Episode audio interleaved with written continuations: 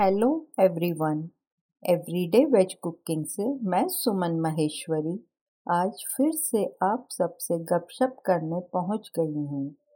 आज के पॉडकास्ट में मैं मैदे के सत्तू की रेसिपी शेयर करने वाली हूँ।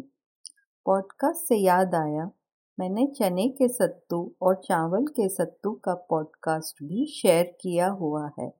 आप सबने सुना तो होगा ही। अगर नहीं सुना है तो अब सुन लीजिए।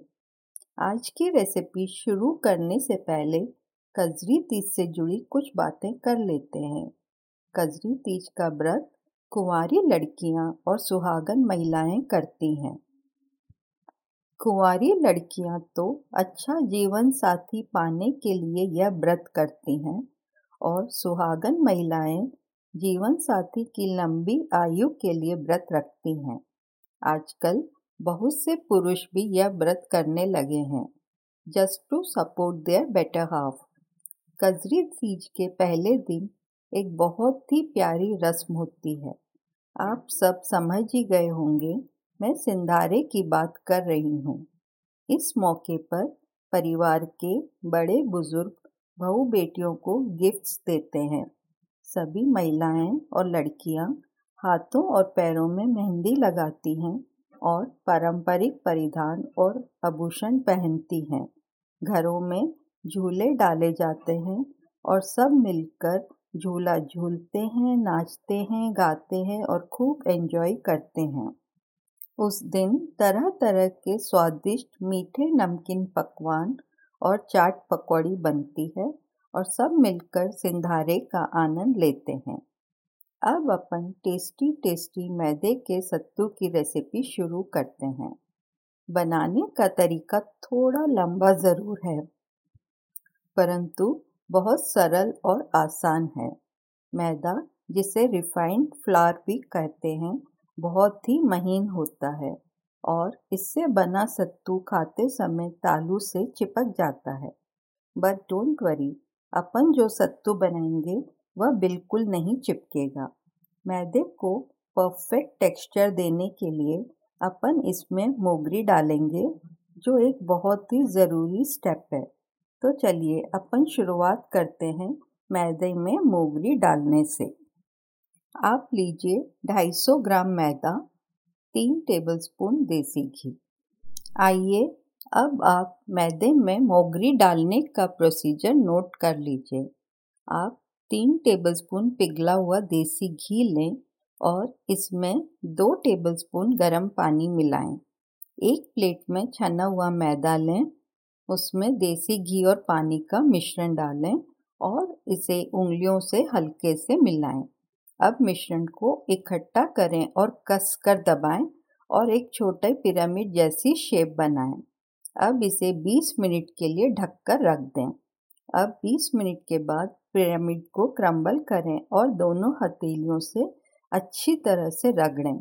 अब मिश्रण को मध्यम छेद वाली चलनी में लें और हथेलियों से रगड़ते हुए चलनी से छान लें।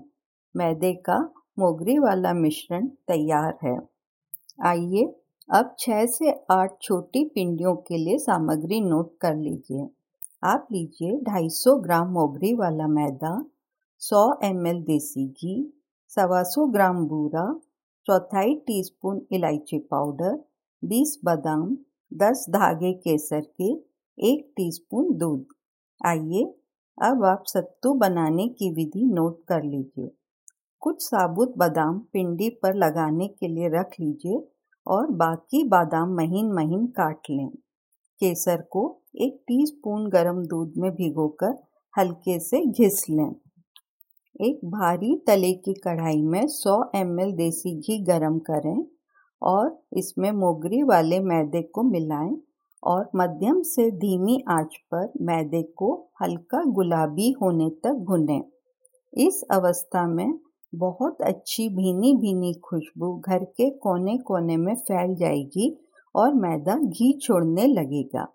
अब कटे हुए बादाम डालें और अच्छी तरह मिलाएँ और आँच बंद कर दें और मिश्रण को ठंडा होने दें। जब मिश्रण हल्का गर्म हो, तब बूरा और इलायची पाउडर डालें और अच्छी तरह से मिलाएँ। अब सत्तू के मिश्रण की सही स्थिरता की जाँच करने के लिए एक छोटा सा लड्डू बनाएँ। अगर यह एक साथ बनता है तो मिश्रण पिंडी बनाने के लिए तैयार है। अगर लड्डू बिखरता है तो कुछ और देसी घी डालें। अब अपनी हथेलियों को घी से चिकना करें।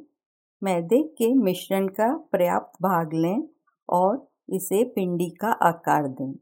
पिंडी के बीच में एक बादाम को लगा दें और इसे एक थाली में रख दें। आप चाहें तो पिंडी पर सुपारी भी लगा सकते हैं। बाकी मिश्रण के साथ भी यही प्रक्रिया दोहराएँ। आप सत्तू पर केसर से स्वास्तिक बनाएँ और इच्छा अनुसार गार्निश करें। स्वादिष्ट मैदे का सत्तू कजरी तीज मनाने के लिए तैयार है।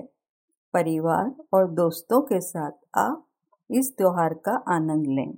आप सभी को कजरी तीज की बहुत बहुत शुभकामनाएँ।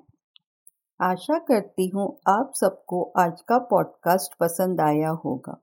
मैंने डिस्क्रिप्शन बॉक्स में इस रेसिपी का लिंक शेयर किया है।